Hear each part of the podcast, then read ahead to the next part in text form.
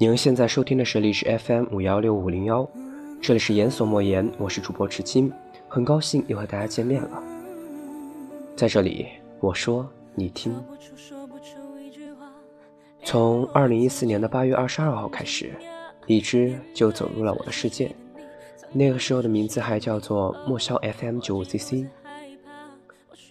历时一百多天后，我决定更换播读的风格。自写自播的方式从来没有变，但是莫笑 FM 九五 CC 变成了陌上指尖，而陌上指尖陪我走到了今天。那个时候的自己，感觉十分的压抑，十分的沉静，对一切都不抱有所有很好的看法。所以陌上指尖和莫萧是吐露我心声的一个地方。那个时候的自己是比较孤独的，感觉没有什么朋友。所以莫萧和陌上指尖，是我唯一吐露心声的地方。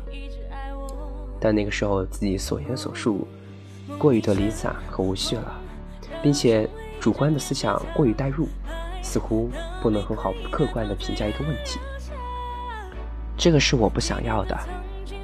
而至今呢，不论他们陪我走了多久，曾经所有的节目，有零散的，有无序的，有不堪入目的，有难以入耳的。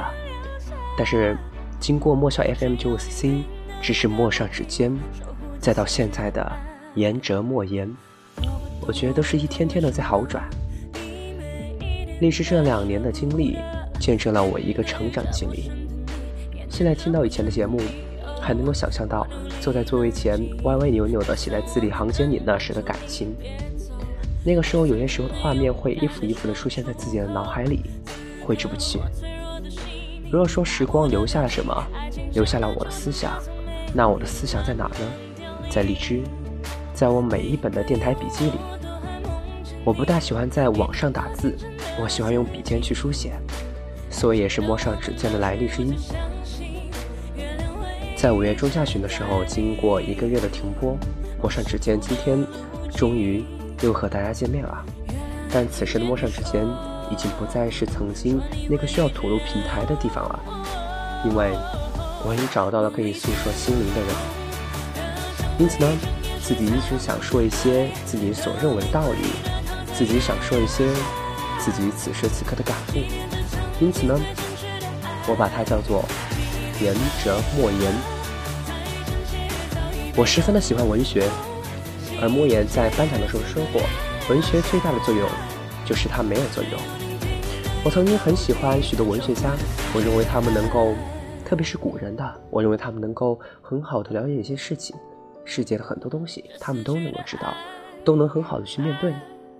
但是有些时候又觉得那并不美好，因为一切的一切都想得太清楚了，似乎就没有突如其来的那种幸福感了。因此呢，此时此刻的我，想要说一些我自己想说的话题。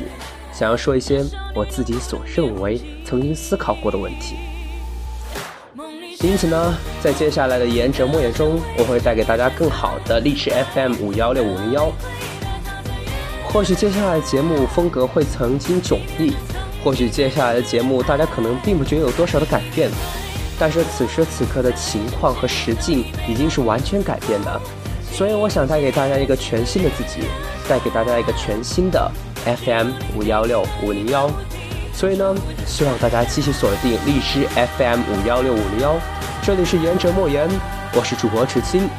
当然，我在这里要十分感谢曾经陪我度过来的所有的听众、所有的朋友，以及支持我的所有的家人，感谢你们！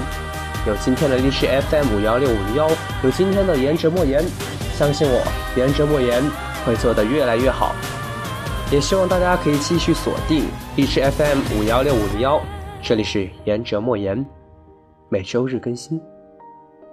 OK，各位亲爱的听众们，我们明天见。